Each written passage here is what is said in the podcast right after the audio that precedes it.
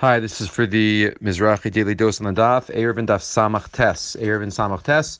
69, and the Gemara here talks about the concept of mumar, of a heretic.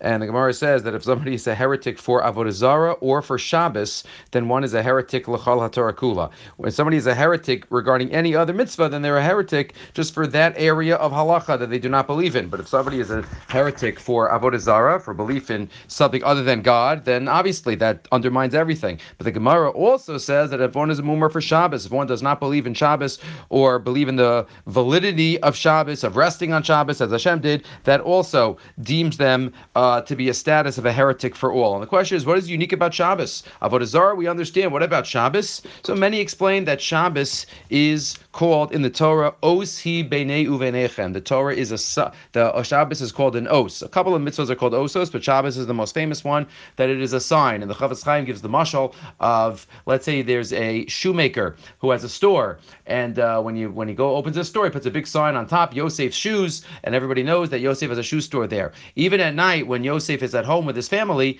they still see the chain is on the door and the lock is on the door, but they see Yosef's shoes. The sign is up, and they said, "Oh, he must have gone home." If he took a break in the afternoon, he went to get lunch. They still see the sign. The door might be locked, but when the sign comes down, so then the question is, where's Yosef? Maybe he moved away. Is everything okay? Shabbos is our sign. As long as a Jew has Shabbos, as we connect to Shabbos, we connect to Hashem through Shabbos. So then that's that's something that uh, that's our identity. And Osi Once one doesn't have that, so then one is lacking something definitional major for for being a Jew. The Mefarshim also point out that if you think about it, uh, it makes sense that Pesach was not given to the Romans, or that Shavuos and Sukkot weren't given to the Greeks or uh, other nations, because all the holidays that we have are based on to remember historical events and to relive and to re-experience those events that happened to us long ago. Shabbos, though, is Zecher Lamasa.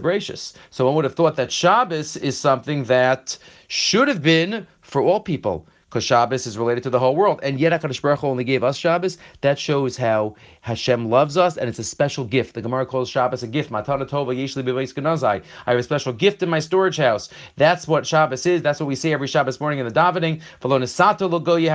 Because Shabbos could have been given to others, but it was only given to us because it's our sign, our special connection between God and the Jewish people. Have a great day.